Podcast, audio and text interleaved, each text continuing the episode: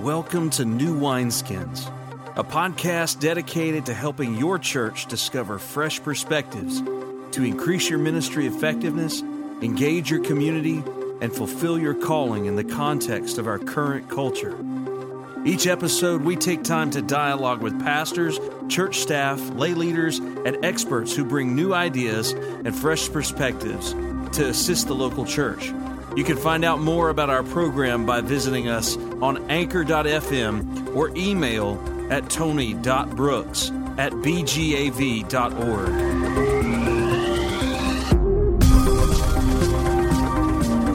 Our guest this week is Dr. Josh Hayden, pastor of First Baptist Church in Ashland, Virginia, and remissioning coach with the V3 movement. And he shares some great insights for local churches regarding remissioning. What is keeping the church from finding fresh perspectives and new ways to live on mission for Christ? What is needed to live into mission? Our host for this journey is Dr. Tony Brooks, field strategist for the Baptist General Association of Virginia. We hope you enjoy this episode of New Wineskins. Here's Tony. So I'm thankful as we start uh, this new podcast, New Wineskins, Fresh Perspectives for the Church in the 21st Century. I'm excited to have with me Reverend Dr. Joshua Hayden, pastor of First Baptist Church in Ashland, Virginia.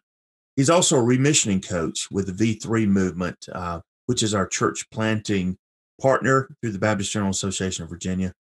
Josh, man, I'm so glad uh, you could do this as my first person uh, to, to interview. I, I got to say, those are some uh, big shoes to step into, being the first. But glad to be here, Tony. Thank you so much for inviting me on. It, what else would you want folks to know about you, as far as family or our interest or anything you want to talk about?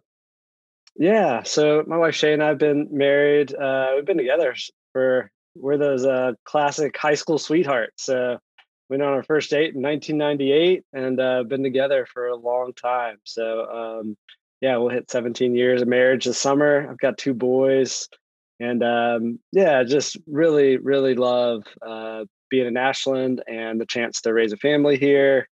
Um, it's been neat to kind of raise them outside of a in kind of a suburb outside of Richmond, and um, yeah, being uh, I love soccer and running. Uh, one of my favorite things and ways that I love to live on mission is being a soccer coach. And so, um, if you if you can't find me reading a bunch of dorky books about theology or remissioning churches, uh, I'm usually watching Premier League soccer or coaching my kids or going for a run. So, Josh, man, that's great. Uh, yeah, I coached soccer as well when my kids were growing up and loved it. It was a lot of fun. Yeah.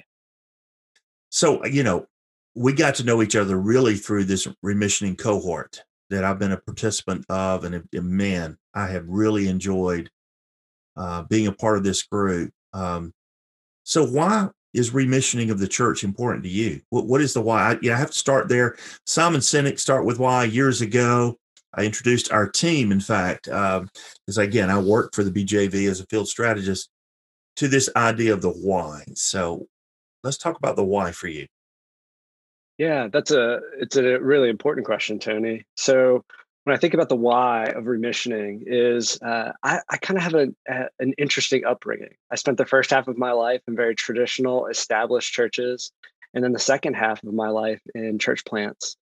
And through those experiences, I realized that um, if young people like myself uh, only created new things, but didn't actually help uh, inform and invest and help um, transform some of the established churches that shaped us, invested in us, gave their hearts to us, uh, believed in us, helped us to discern a sense of call and mission. If we all just kind of moved on to new things, um, some of those places that really helped create who we are um, would be missing out on some of the kind of fresh ideas and ways to be church uh, today and in the in the days to come. And so um, I honestly just felt this deep sense of call uh, to go back uh, to the churches that helped shape and form me growing up and begin to have conversations about what it meant to be a church that re- reawakens to the mission of God for the future.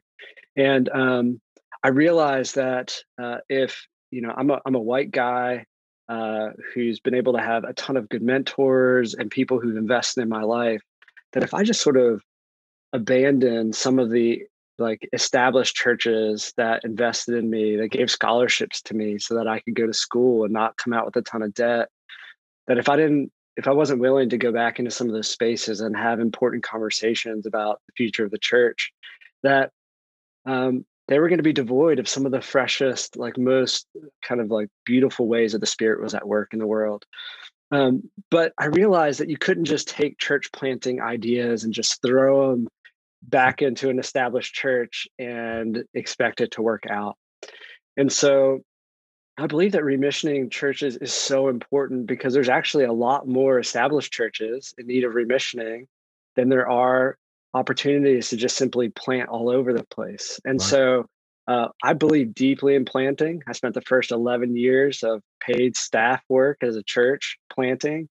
Um, but I realized that if if no one sort of went back and helped our, our, our grandmothers and grandfathers to know that the work that they've done both matters, but also needs to be translated for a new day, that this stuff was just gonna some of these churches these beloved churches have resources and a heart but just sort of lost their way that they would just stay stuck or just or just go away and that that would be um, a, a, tragedy for the sake of the gospel a tragedy for the sake of some of those churches that mm-hmm. um, yeah might might need to repent of some brokenness and sin but also had possibilities that they might not yet even see for themselves and so um, in, in some ways, uh, I feel like the best way to help support church plants and the movement of God is to also have healthier established churches that can utilize their resources for the bigger kingdom movement of what's happening in the United States and beyond. So, yeah, so that's a little bit of why remissioning for me.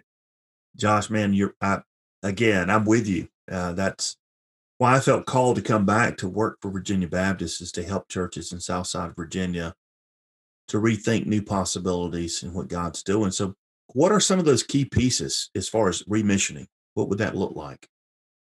Yeah, so you know, one of the one of the key pieces that uh, folks don't always begin with is that actually the spirituality of the leader is incredibly important to a remissioning process. I think we jump quickly into other tools. We want to get to the, you know, there's always a temptation to a get rich quick scheme in established churches that if we just do this one thing, this is the easy button that finally is going to make everything work. Right. But in reality, we need spiritually and emotionally mature leaders to to be present in the church spaces to help them to navigate the grief of uh, just how complex change is in people's lives uh, how difficult it, how difficult it is to sort of develop the muscles to be resilient in the face of dramatic change in culture and what it means to be church. And so one of the first things that we tend to focus on in the remission process is actually developing a spirituality of weakness for the leader, where you learn how to take on the attitude of Christ, to humble yourself. You're not the person with all the magic answers, but you are present with people and walking through that journey with them. Um, along with a spirituality of weakness, um, my doctoral work was called Creative Destruction yes. towards a theology of institutions. Um, I don't know how an established church uh, called me to be their pastor that was 158 years old at the time, and I was 32. Uh, I don't know how they thought it was a great idea to call this young pastor writing a doctoral thesis on creative destruction. But to their credit like they heard the heartbeat that there are some ways that churches have to be willing to die in order for new life to emerge. And so a, a central piece of the remissioning process is actually saying what is it that needs to be to go through the cross? What needs to be mm. refined pruned to experience uh, god's god's um, kind of like fire of of kind of burning away the chaff, burning away the mm. impurities, things that have become associated with the gospel that actually have become unnecessary additions that need to just sort of be pulled away so that new life might emerge. Um, so creative destruction is part of that process. Another key piece is traditioned innovation.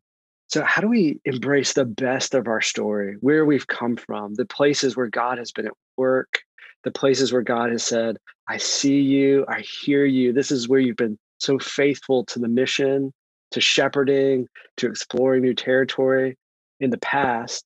And then how do you translate that so that the church can live into that same kind of missional impulse for the future? Sometimes the best thing a church can do is to look back in such a deep way that they can see the future emerge by paying attention to the way that God helped them to be on mission before. Um, another key piece is developing new healthy metrics. Like, how do we define yeah. success or faithfulness or fruitfulness in this new season? I mean, let's be real. Like the the normal way that we talk about uh, measuring success at a church is normally, you know, bucks and plates and butts and pews. And so, right. if that's the only way we talk about success is numbers, um, is that really the best measuring stick that we have to determine what it looks like to be healthy and fruitful as a church? I would argue that numbers matter, but they certainly aren't the best measuring stick. They are one way to help us to identify how new life is emerging. But let's be real, there are plenty of folk, plenty of churches that have grown in number but continue to be jerks, and their community doesn't trust them, doesn't want to be a part of them. And so, how do we begin to measure how a church is is actually impacting its community? Amen. Is there flourishing happening in that place? Are they able to see that businesses and schools and local organizations feel like they have a partner through a church that's trying to see the kingdom of God on earth as in heaven? And um, so, yeah, those are a couple of the key pieces that we try to wrestle through in the remissioning process to help people to to have a handle both in their own interior life, but then also by looking at what's happening in their culture, what's happening in their church, and learn to identify the gaps that exist between those two for the sake of the mission of God. Josh, that's again great word. Um, knowing what pastors have been through, you know, with this pandemic and the challenges and staff and and lay leaders as well. But what resources do you think they need? You, you mentioned that it starts with the leader. Um, what resources are you think would be would you think would be the most important right now to get them started in this process? I think there's one thing that I just want to say maybe first before I talk about resources. I just I hope pastors and leaders right now, I hope they know that they don't have to be human garbage cans for their church's sin, dysfunction, mm. brokenness, um, that they don't have to um, just collect everybody else's stuff and own it for themselves. And so, one piece of encouragement, just to kind of start off, is to say that as for you as a pastor, as a leader, if you're listening to this, like I just hope you know that God sees you God identifies with the pain that you've had to experience, the loss that comes with people that you love, people you've baptized, cared for, married, buried, who have left in this past year, people who've been critical, folks that you thought you could trust that you, you don't realize that you can trust anymore, um, your own grief and loss that's come through this season. Um, God never asked you to simply uh, be a repository for everybody's brokenness and sin. Like Jesus is the only one that can carry that, bury it through the cross, and overwhelm it through the resurrection. And we certainly get to participate in the life of God, but don't feel like you have to own other people's uh, sin for them and that you can you have the responsibility to fix anybody or anything your job is to be present to that space and point them to christ um, so one of the key kind of parts of remissioning and also that i think is so important for pastors right now is to actually do some emotional health work. Uh, yes. Uh, probably one of the most important books that I just I can't overstate uh, its importance in my own life uh, is Emotionally Healthy Spirituality by Peter Scazzero. Um, I've found that uh, being aware of the way that I carry a luggage around with me and bring it into my relationships and into my leadership and carry both the pain and trauma of past church experiences, but also from my family. Um, that I, I the more I'm self aware of my own stuff and recognize that other people are bringing their own baggage of stuff, yes. it helps me to be more graceful towards others and myself. And so I found that that book in particular has been just incredibly helpful for me. Uh, Henry Nouwen's The Wounded Healer, mm. uh, Mandy Smith's The Vulnerable Pastor, mm. um, Brene Brown's uh, Dare to Lead or Braving the Wilderness. Mm. Um, there's I can't tell you how much how many miles out of Brene Brown's phrase like that you have to have a soft front and a tough back. That's reminded me of like what it's like to pastor in this moment. That you need to continue to remain open to other people. Like the moment that we were closed to other people's sin and brokenness and shame. Uh, that's God didn't ask us to be a trash can for people, but He did ask us to remain open to that so that we might point them to Christ. Yeah. Um, but at the same time you need to be strong like you need to know that um, you can't do other people's work for them mm-hmm. yeah. and so um, so yeah i feel like for pastors uh, get counseling get a coach find a therapist yeah. like don't don't think that you're going to fix uh, once in a lifetime lord willing pandemic right. and the grief and trauma that it's caused all by yourself I'm not a licensed therapist. I'm not a licensed counselor. Uh, and so for me, it's been really important for myself to get help, to make sure that I'm talking with people to help me to process the pain of, you know, being ghosted by people that I loved and cared for, but at the same time, not making it my own. And so I, I can't, uh, a spiritual director has been really helpful too for me. And so I think pastors, if I could like recommend something, uh,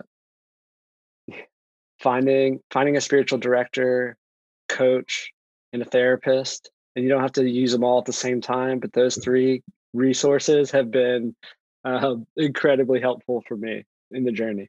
Josh, that's a wonderful word. Yeah, and again, I think all that kind of leads into uh, you and I both have uh, that affinity towards Bowen theory um, yes. Friedman, Failure of Nerve, and um, yes. several other books come to mind for me because again, you, we've talked about this a little bit. My doctoral work was on anger management, but looking at Bowen family systems theory.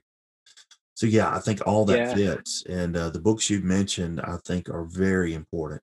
I really appreciate that. Uh, yeah, thanks for bringing up that failure of nerve. That's like top 10 books. I don't know how I didn't mention that one, but that one's so important. Um, and uh, another another helpful one for me too has been thriving in ministry conflict. Hmm. Sometimes, mm. um, uh, and, and, it actually builds off some of those same concepts from mm-hmm. Friedman um, about self differentiation, uh, uh, paying attention to your own kind of uh, hot and cool zones, and uh, the ways that those navigate. yeah, how we navigate those in our emotional complexity um, has been really helpful too. Good, good.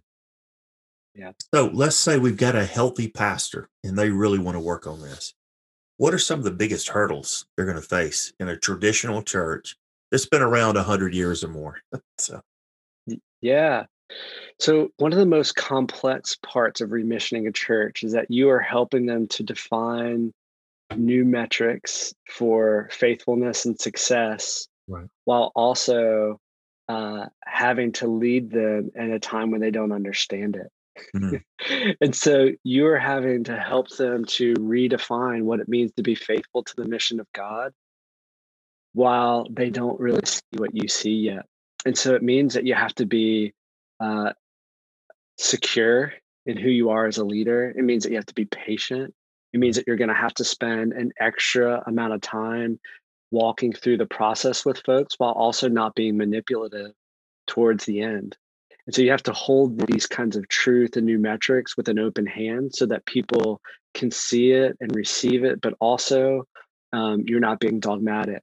You're going to have to discern something together. Uh, I keep thinking about uh, kind of one of the first early councils in Jerusalem when the church was trying to decide who, um, uh, what what practices of Judaism that the uh, Gentile Christians were going to have to live into, right. and uh, you know, ultimately the early apostles say that it, it seems right to us in the spirit that this is where we land. And I think to some degree, remissioning a church, you you have to pay attention to what seems right to the spirit and to you, knowing that it's going to evolve over time, but that's okay. Um, I think another hurdle is going to be that folks are just really tired and worn out. Right. Oh yeah. And there there's a lot of disillusionment about uh, what it means to be church. Um, you you've got really com- kind of competing senses of the world across generations. Mm. So you have older generations that really expect that participation in church is just a normal way of existence. Uh, they're operating in a Christendom mindset, and it's because that was the world they grew up in. It's the world mm. that they knew. It wasn't wasn't bad. It's just that, oh, well, like church was the way that you found friends, the way that you got formed. They relied on the institution of the church to kind of do the work. They didn't have to think through the intentional ways of being a disciple because the church uh, was already afforded that privilege within society. What's happening with younger generations is that they could care uh, less about whether the church exists.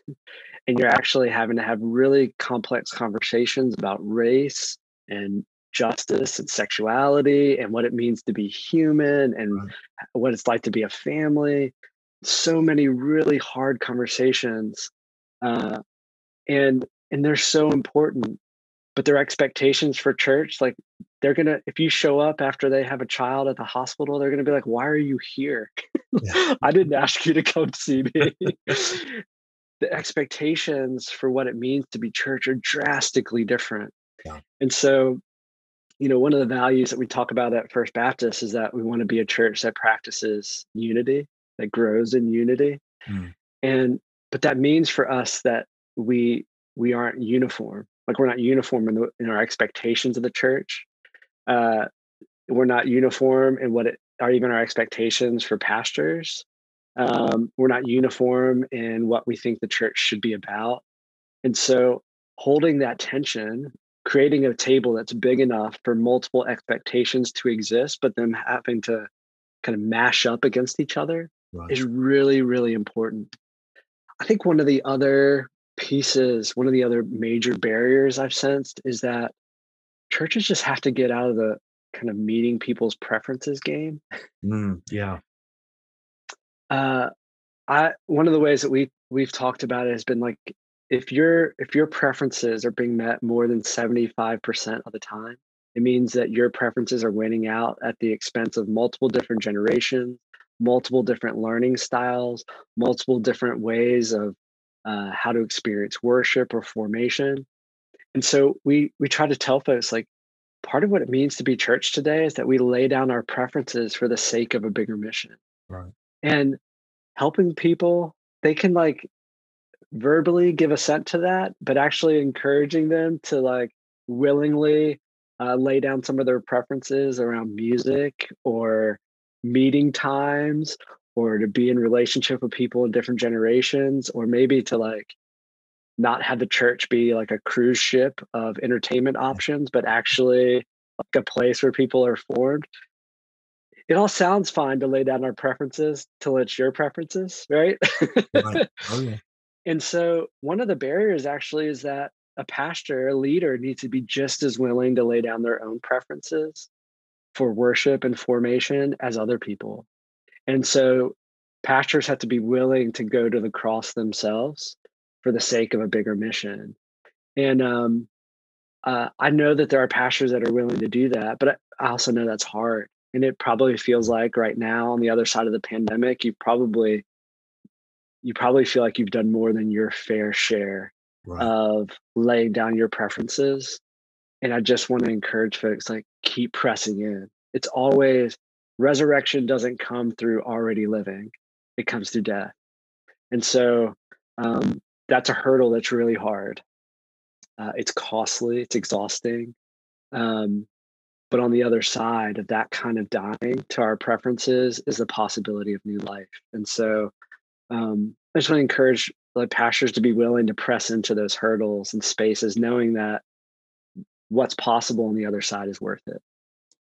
Well, that you know that leads really into that next question. Um, when it begins to click in the church, what does that look like as far as celebrations? Um,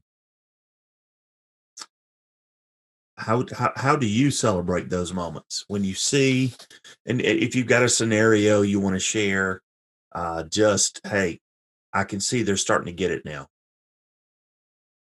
So um one of the major hurdles in my particular context was actually navigating the complexities around race and culture in our community.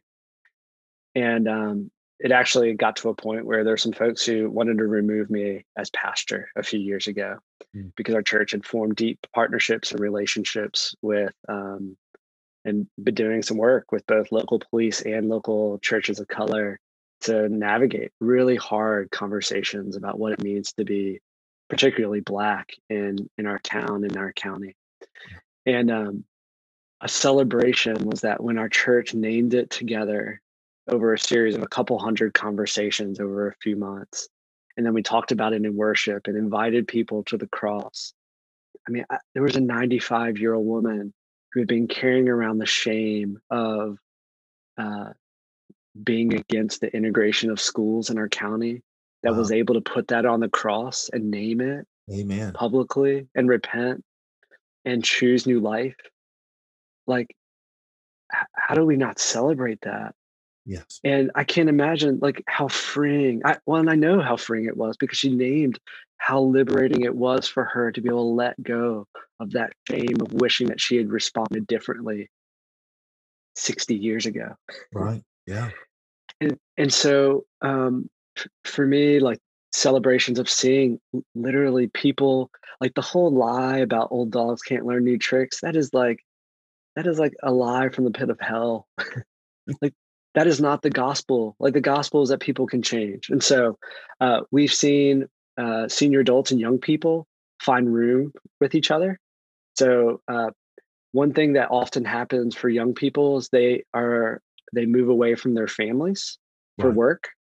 And so we've seen uh, senior adults in our church become kind of surrogate grandparents for younger families in our community to let them know that they're seen and cared for, that they have a babysitter so they can go out on a date night, that they can like catch their breath, that they see each other. And there's joy for them because they might not be able to see their own grandchildren. And so there's this like beautiful like adoption into God's family together. Um, uh, one one huge thing is that instead of being a liability to people in our community, the school system, uh, local businesses, instead of us begging to be around, they they are inviting us to shape policy to shape relationships, to be present in the midst of difficult times. Instead of us begging to be there, uh, a marker of celebration is that our community partners actually see us as an asset instead of a liability.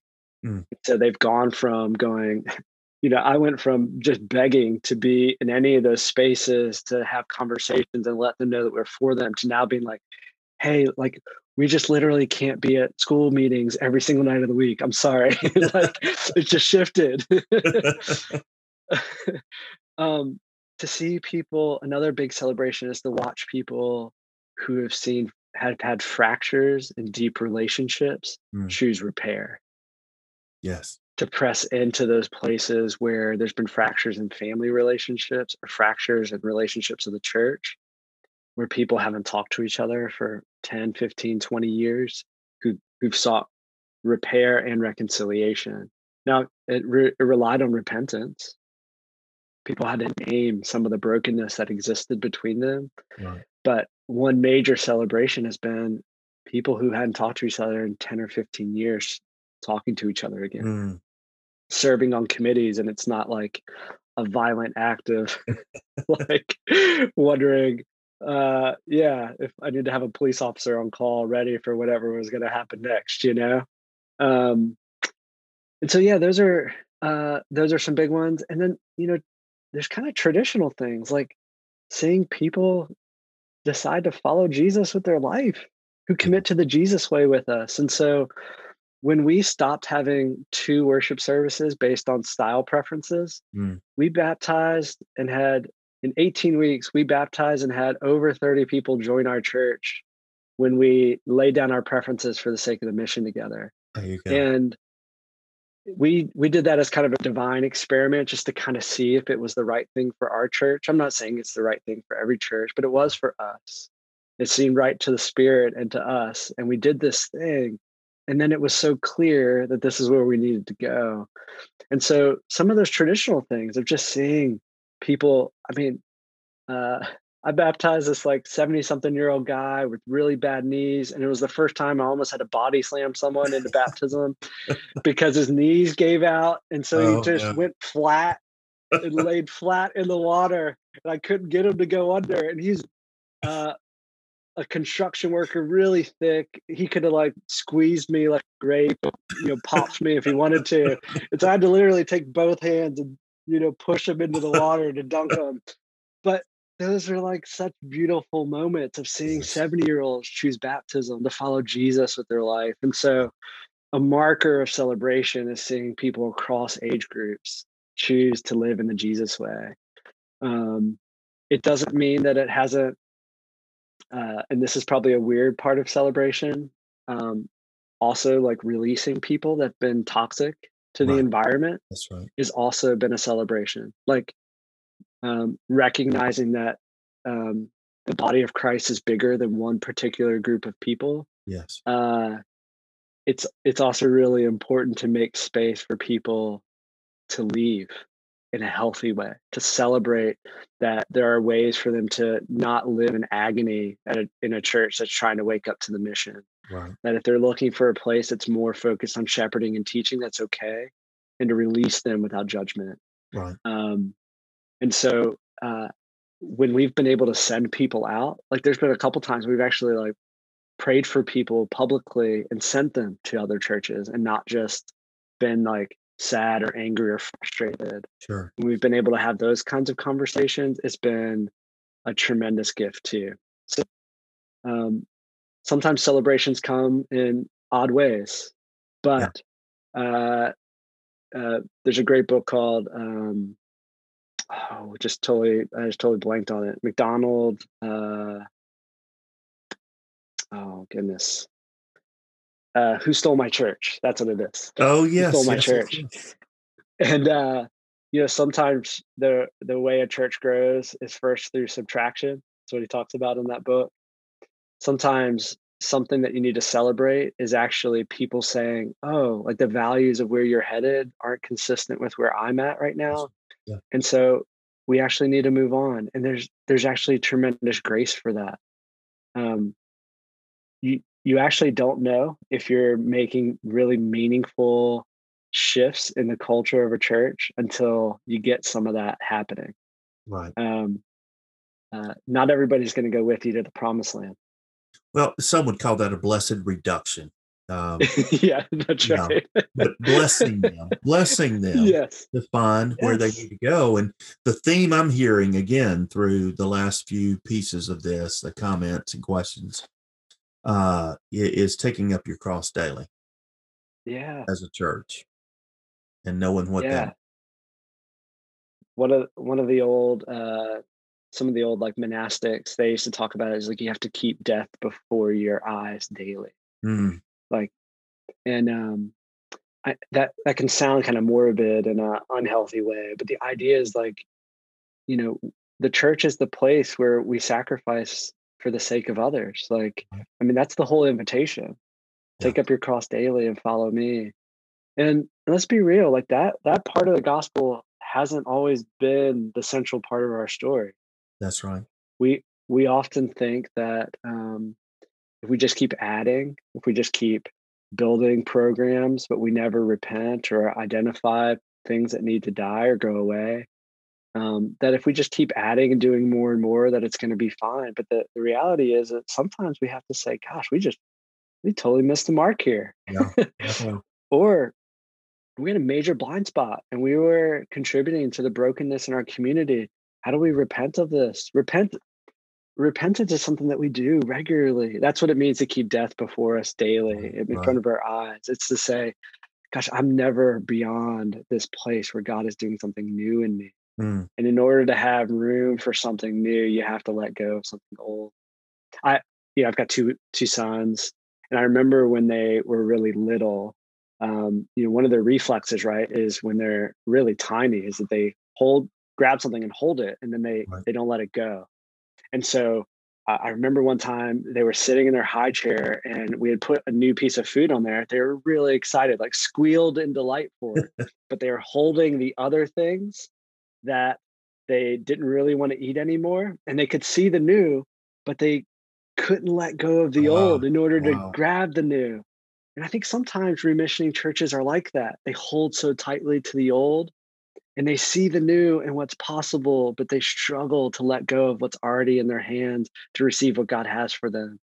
And so, you know, let's not be like that toddler that can't see how to let go of what's already in their hands to receive the gift of what's new. That's that's a great illustration.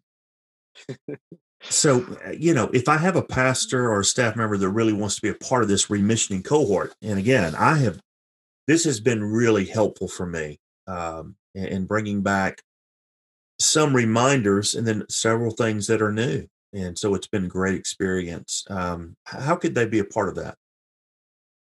So, best thing that they can do is check out the v3movement.org. So that's yes, the T H E uh, V, the number three movement.org. And um, uh, if they go to that, they can see the training where they see uh, remissioning is right on the front page there. You click on that, you can see some of the main objectives. And right there, there's an application to join a cohort. Um, the cohort is really the like bread and butter. It's the heartbeat. It's a it's a 30 week journey with other pastors who are remissioning their churches uh, from all across the country, even uh, internationally. We have some folks who are doing this in other countries. And the goal is to provide a network of peers who people who will eventually become friends where you can share in the journey both the joys and the struggles of remissioning an established church to help them to wake up to the mission of god. And so uh, the the cohort is really like the deepest place where you can spend the most time developing tools uh, gaining uh, you'll have a coach that will walk along the journey with you to give insight and reflections um, it's actually a great way if you're trying to develop a plan to figure out how to go forward not only will you explore tools but we actually encourage you to develop that plan that will be in concert with the leadership of your church that you can actually use to uh, at a business meeting or whatever it is that you do to help cast vision uh, this is not an exercise in futility. This is not just some kind of academic thing. This is a we want you to have some tools at your disposal to help your church to live out the mission. Um, but along with our cohort, we have immersions, which are a way to kind of, if you're interested in remissioning, right. uh, but aren't sure if you're ready to commit to a full cohort, we have what's called immersions, which are like four to six week experiences where you can do work around how do I begin to structure my discipleship pathways for mission? Uh, how do I get a taste of remissioning uh, but before I jump into a cohort? Um, we also have some specialized coaching there. Uh, if if you want some to tackle a specific problem in your church, that's something that we offer too. Yeah. Um, also, if your church is thinking about like creating a social entrepreneurship or a business as a way to think creatively about how to be on mission, there's also a cohort for that too. Um, but the remissioning cohort, um, uh, we've been doing these for about three years now. And not just has the number of pastors grown and our number of coaches grown, but the, the depth of conversations have been really profound. And I've been so encouraged by the stories of folks that as they have, uh, uh, as they've applied these tools in their context, mm-hmm. they're seeing meaningful change happen in their relationships, in the culture of their church, um, the way that we talk about remissioning is that it's a it's a change of the culture of your church from the inside out so that right. your church actually experiences life change and transformation for the sake of your community but we we want long-term cultural change so that the church that you pass on 10 15 20 years from now 5 years from now yes. uh, it it is it is not culture draining but it's culture making and that your community will easily be able to say that without your church present in that place, they can't imagine what its future would look like. Yeah. And so, um, so our cohorts are are, are, just a really fun way to get to meet uh, other pastors who are on the journey and to get some coaches who are living this stuff out on the front lines, just like right. uh, the pastors are themselves. And so it's open to lead pastors, associate pastors, uh, teams. Uh, we've even done some where it's uh, a pastor and a couple of uh, kind of key leaders from their church. So oh, good. Um, yeah. Josh, man, I thank you for this time. Uh, this has been very helpful. I do think it will help uh, a lot of my churches rethink what it means to remission and and uh, where they are now, and hopefully moving uh, them to taking up that cross daily and uh, and seeing new possibilities, not inside the church walls, but outside the church walls as well, uh, into their community. And so, Amen, Tony. And the church needs needs people like you helping spark these conversations, and the church needs uh, remissioning pastors who are willing to you know follow the path of Christ, uh, the path of descent for the sake of a bigger mission. So really, really excited and thankful to be be here with you today. Thanks for having me on. Thank you. I'll look forward to uh, to seeing you soon as part of the cohort. So, but uh, that sounds great. Yeah, thank you. Uh, we look forward to seeing those new wineskins, that fresh perspective go out uh, to all the churches that will hear this later. So have a great day. Thanks, Tony. You too. Thank you. Bye bye. We hope you've enjoyed the content this week and that you found something that you can put in use today for your ministry context. If you'd like more information about Dr. Hayden and his resources, or more information about Dr. Tony Brooks or the Baptist General Association of Virginia, or just want to connect for further dialogue and resources, go to bgav.org or email Tony at tony.brooks at bgav.org. Thanks for listening, and we look forward to having you join us for the next episode of New Wineskins, where we discuss fresh perspectives for the local church in the 21st century.